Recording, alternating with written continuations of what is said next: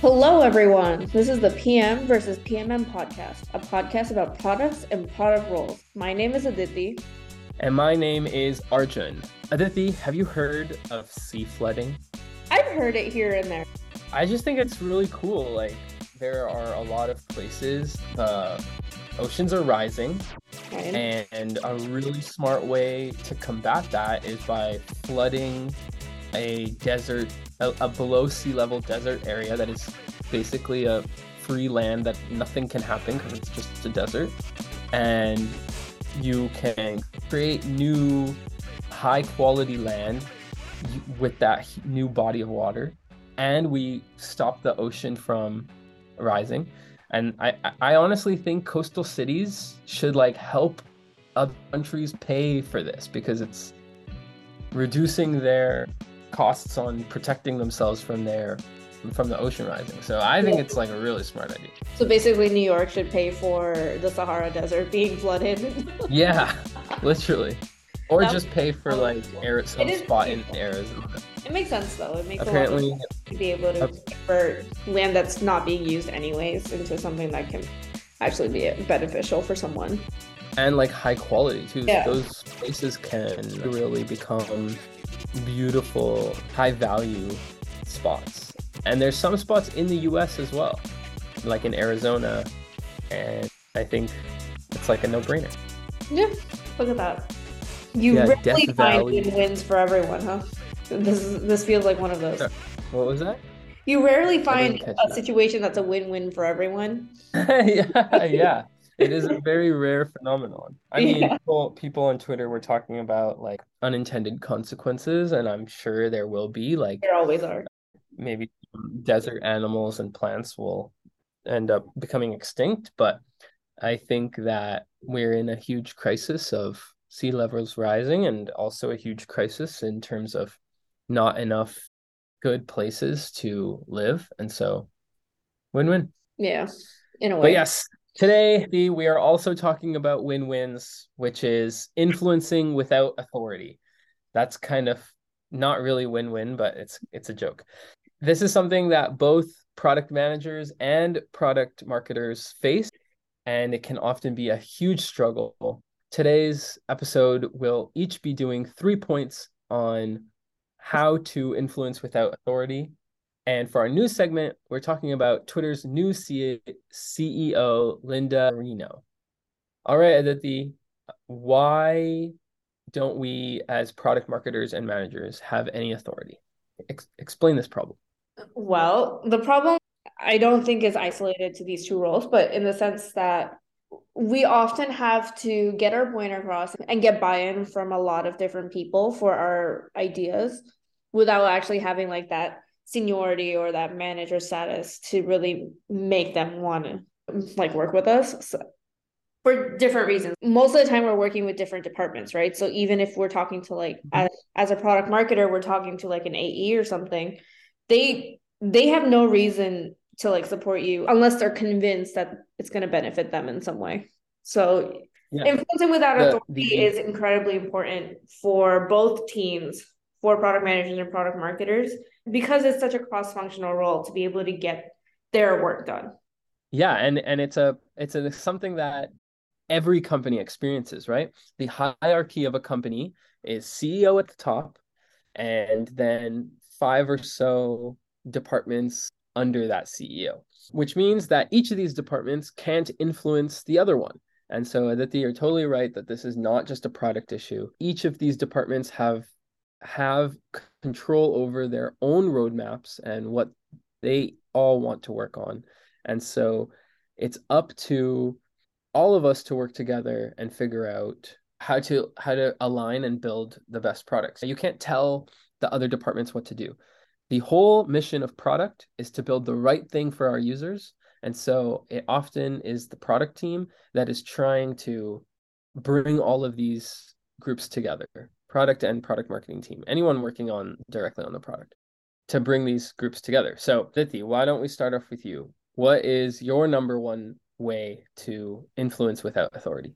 Okay. I like named it data, data, data on my on our little notes. it's really important whenever I, as a product marketer, go into a room looking to get buy-in from different teams is that I go in with as much data and as much just information to back what my point is. So if I'm saying that we need to build a certain feature to help boost sales, I'm going in with customer feedback. I'm going in with different features that competitors have made.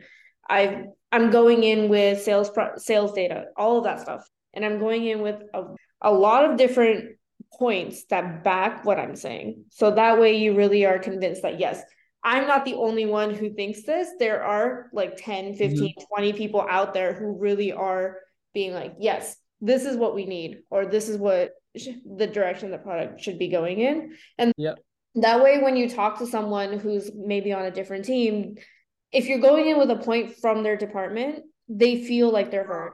If you go in with points that are from their team, you can you can make them feel like they're heard you can also make sure that people are realizing that it's not just your personal opinion. It is something that you have seen in the market and it's something that yeah, that's a good idea. But it's something that you really it it really is a need rather than just a like a want in a way. I really love that idea of pitching a department their own data at them. Like hey look you guys have see this.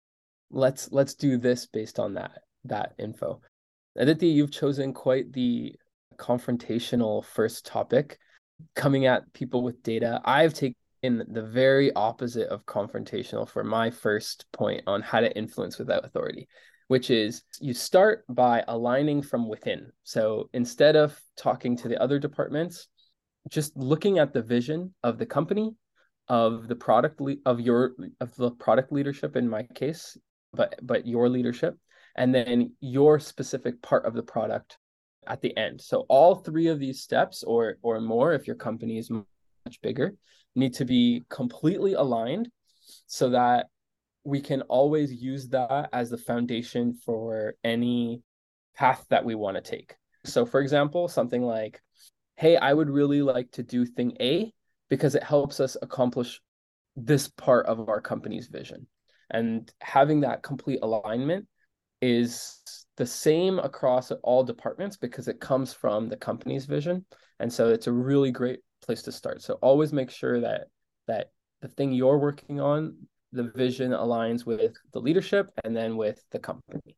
That's always a great way to really get buy-in right? You you mm-hmm. tell them like this is the direction that you're also trying to go in. All right aditi what's your second point?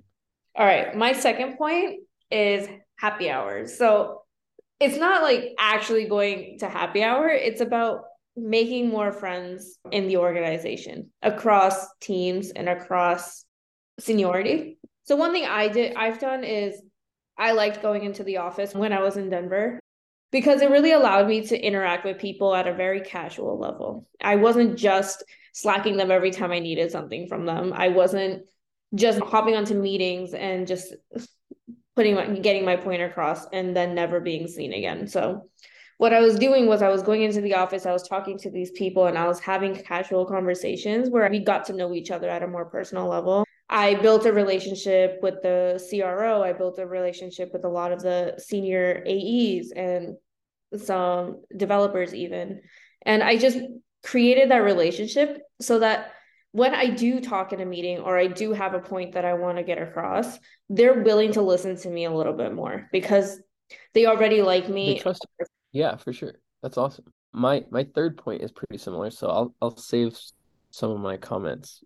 My second point is to prepare and sell up. So when you're trying to convince your your other other members of your team from different departments to to do something you need to get ahead of the other team's roadmaps. So if you know that this quarter the marketing team is working towards something and you know that you're preparing for your next quarter, they're also preparing for their next quarter. So by being prepared, you can sell up to the goals of the other departments. So convince the other team's leadership of who is setting up the roadmap that like these are the things that we can be aligned on. It kind of also goes with aligning.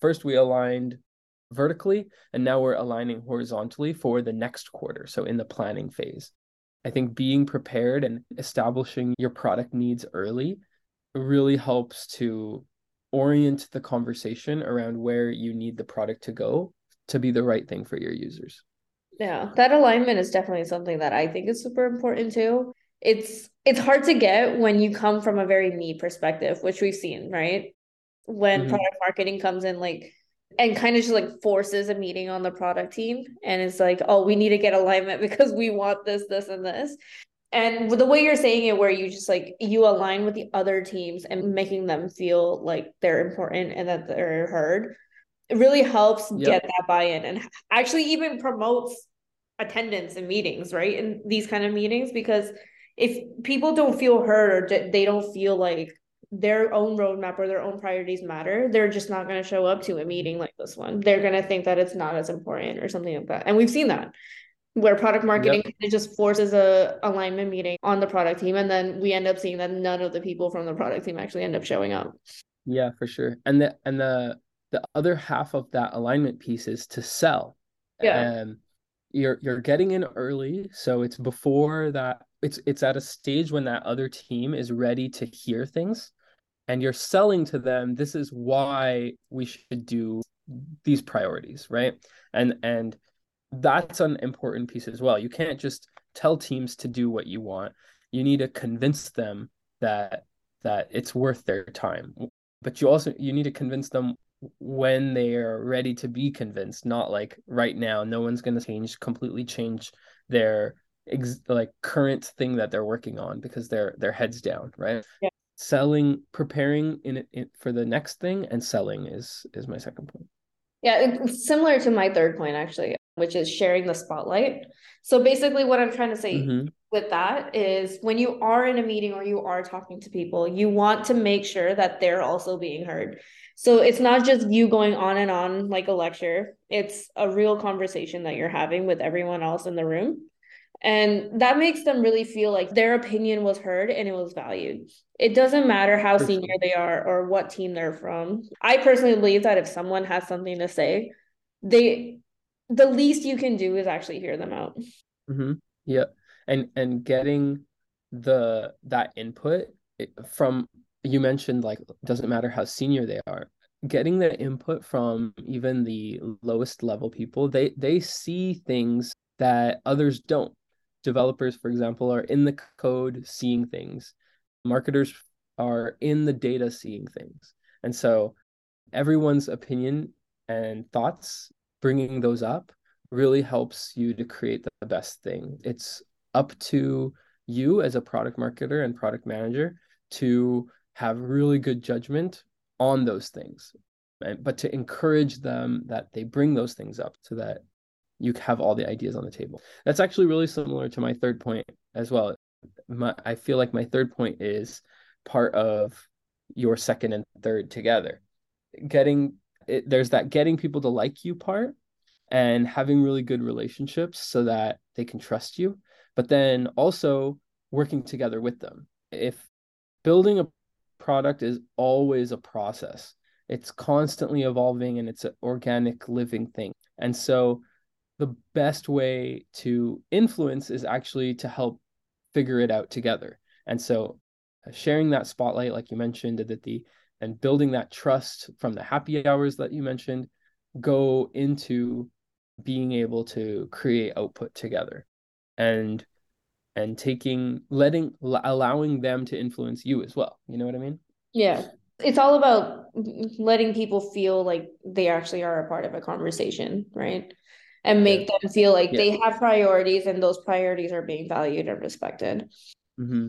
I think we tend to think of the product oriented teams as the ones that have the authority to set what the product roadmap is and they're the ones that get to figure out what users really want and and go to that direction but having that view of things kind of doesn't align with the fact that everyone is just a human being, you know, and in order to create the best stuff, you we got to all put our brains together and and yeah, that's like the product people's role is to go and figure out what the right thing for our users is, but it's not to not listen to someone and just only tell them what to do. It actually building the right thing for our users means listening to everyone's opinion so that we can find what that right thing is. I love that point. And when you're working with other teams, I definitely feel like everyone's voice matters. But when you're thinking about the customer specifically, more often than not, you're not listening to the customer as much as a CS person or a salesperson is.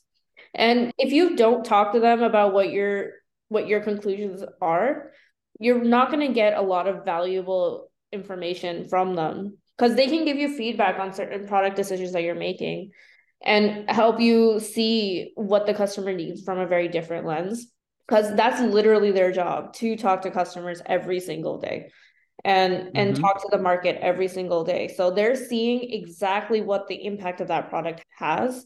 And they have the in my opinion the most information about the customer for the product team. And if they are not included in these conversations then it's very easy to get off course from what the customer wants. Yep. Actually in my previous role things really started turning around for me once i figured that out that the customer success team is instrumental in helping me understand what our customers need absolutely love when our discussion ends with, with our, the main tenant and belief of our podcast, which is build the right thing for our users. we always get back to that because that's always what product is about. And so yeah. I love when our discussion ends or goes into that direction because that's naturally how it should. All right, let's move on to our news topic. Aditi, Twitter has a new CEO. We were joking that we constantly talk about Twitter and we don't want to talk about Twitter anymore, but this one was too good to be caught up for. Let's give a round of applause to Twitter and Linda for a new woman entering the CEO community. Linda Yac- Yaccarino is an advertising exec from NBC Peacock, uh, or worked on NBC Peacock, and uh, did a lot of non traditional partnerships with Apple, Snapchat, and YouTube. So, really interesting that Elon appointed her as a CEO. Any thoughts on her background and what that could mean for for Twitter, Aditi? I was actually thinking about this, and I've mentioned this in this podcast before. I listened to the Wall Street Journal podcast, and they were talking mm-hmm. about this too. And they were mentioning, which I thought really int- was really interesting, is that Twitter's primary revenue which is about 90% of the money that comes in, is from advertising. So the choice to make an advertising executive like Linda, the CEO, is actually a really smart one, in my opinion. You mm-hmm. you are giving priority to what your revenue is coming from, right? And she has incredible amounts of experience in advertising. She's like you mentioned, she's done a lot of non-traditional partnerships with different platforms and she's highly respected. So I think she can really do a lot with Twitter's advertising and Twitter's future when it comes to revenue.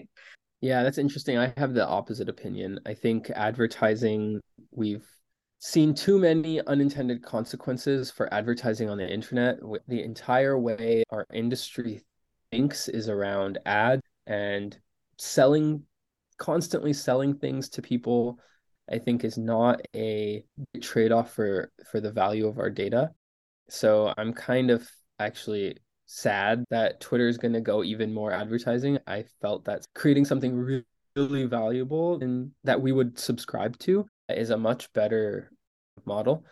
Elon, in his appointment of Linda, Elon mentioned that his goal is to transform Twitter into what he's calling X, which is the everything app, to rival the Chinese WeChat in the American market. Have do you have you ever used WeChat? No, I haven't. I I've heard of it because there's a lot of people around me who use WeChat, but no, I've never personally used it. Also haven't used it, but I I listened to the Acquired podcast on WeChat, which is really good. Highly recommend.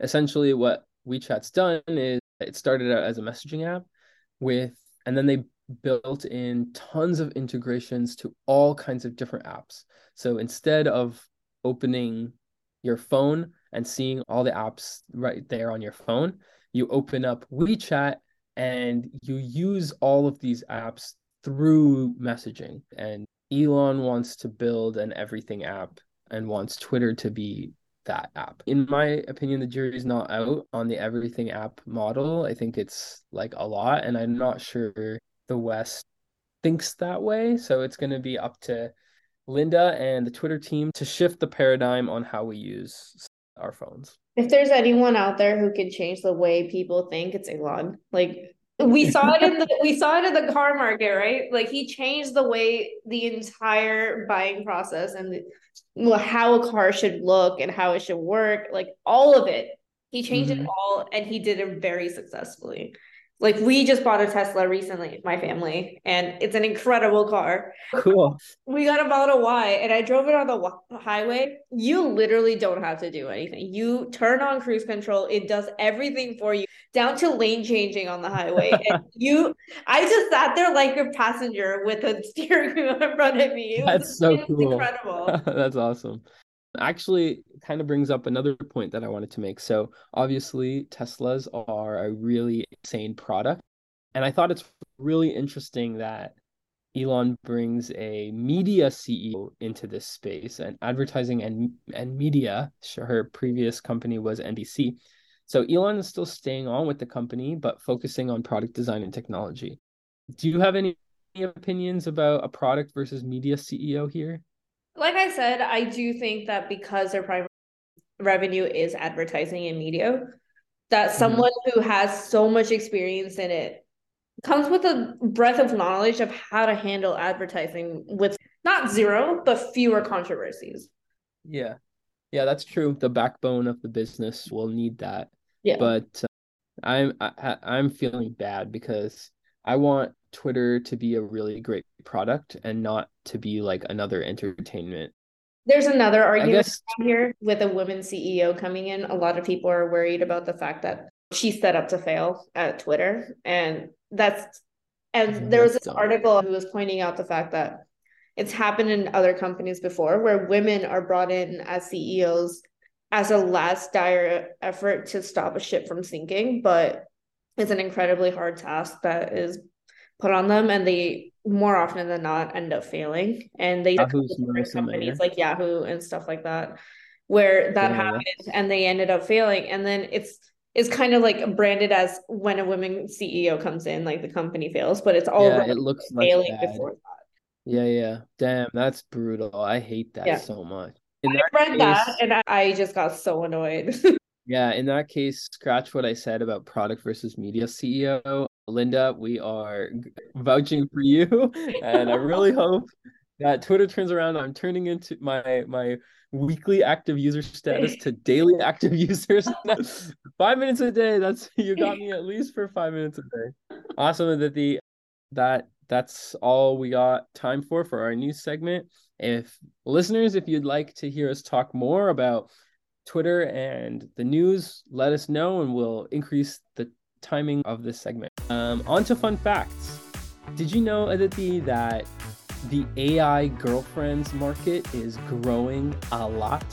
I actually did see this on Instagram. Absolutely crazy. Influencer Caryn Marjorie, I think, I believe she's a YouTuber. So she took all of her YouTube videos and trained a voice chat bot and is charging people $1 per minute for access to to the bot which basically just talks like her and and people can talk to.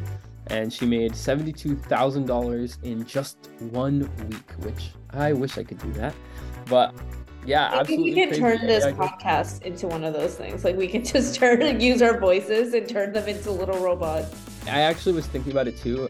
I, I had redesigned my website last year and I was thinking like the guy the premise of the website was how do I introduce people to me and AI chatbot was just like sitting right there as a fantastic idea, but I didn't have all the content for it. So maybe through this podcast, I can make that dream come true.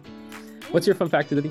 Mine's a little different. It's about the IoT world. So, did you know that it's estimated that 127 new devices are connected to the internet every like single second? New? Yeah, brand like new open, devices like are open. connected to the internet every second. I actually saw this in action when I was in Massachusetts at a cousin's house. They're doing an incredibly big remodel of their house. and they've turned Okay. every single switch that they have into a smart switch. Which includes bathrooms, includes like uh, Oh. it includes the living room, everything. Every single switch has turned into a smart one. Like you can use your phone to control the entire house. It is That's cool. I love smart homes, and that is like the future of the world. But it still overwhelms me sometimes when I see that. Yeah, I I think that I also love all this stuff. During the pandemic, I tried to like turn my grandma's whole house into like being smarter, and she's like 80 years old, so she did not give a crap at all. but but it, I think it's still really cool, and I'm really excited for like more innovative, creative things to come up in the IoT market. And, and smarter homes like in the building process and, and stuff like that but uh, that's our show, Aditi. We ran out of time. Had a fantastic time chatting, and I hope y'all had a fantastic time listening. We want to talk about products on this podcast. We're doing this to learn and express ourselves as well. Had a had a great time with the three points by three points. If you have any ideas for us, we would really like to hear from you. Reach out to us on LinkedIn. My name is Arjun. This is I'm with Aditi. We would love to have you be a part of our show if you'd like to be a guest. To end on a random note, Aditi, we don't use folders very much except the digital ones, and those don't fold. And that's how folders got their name because they folded. I And the only thing I'm folding these days are my laptop. All right, thanks for Oh. listening, everyone.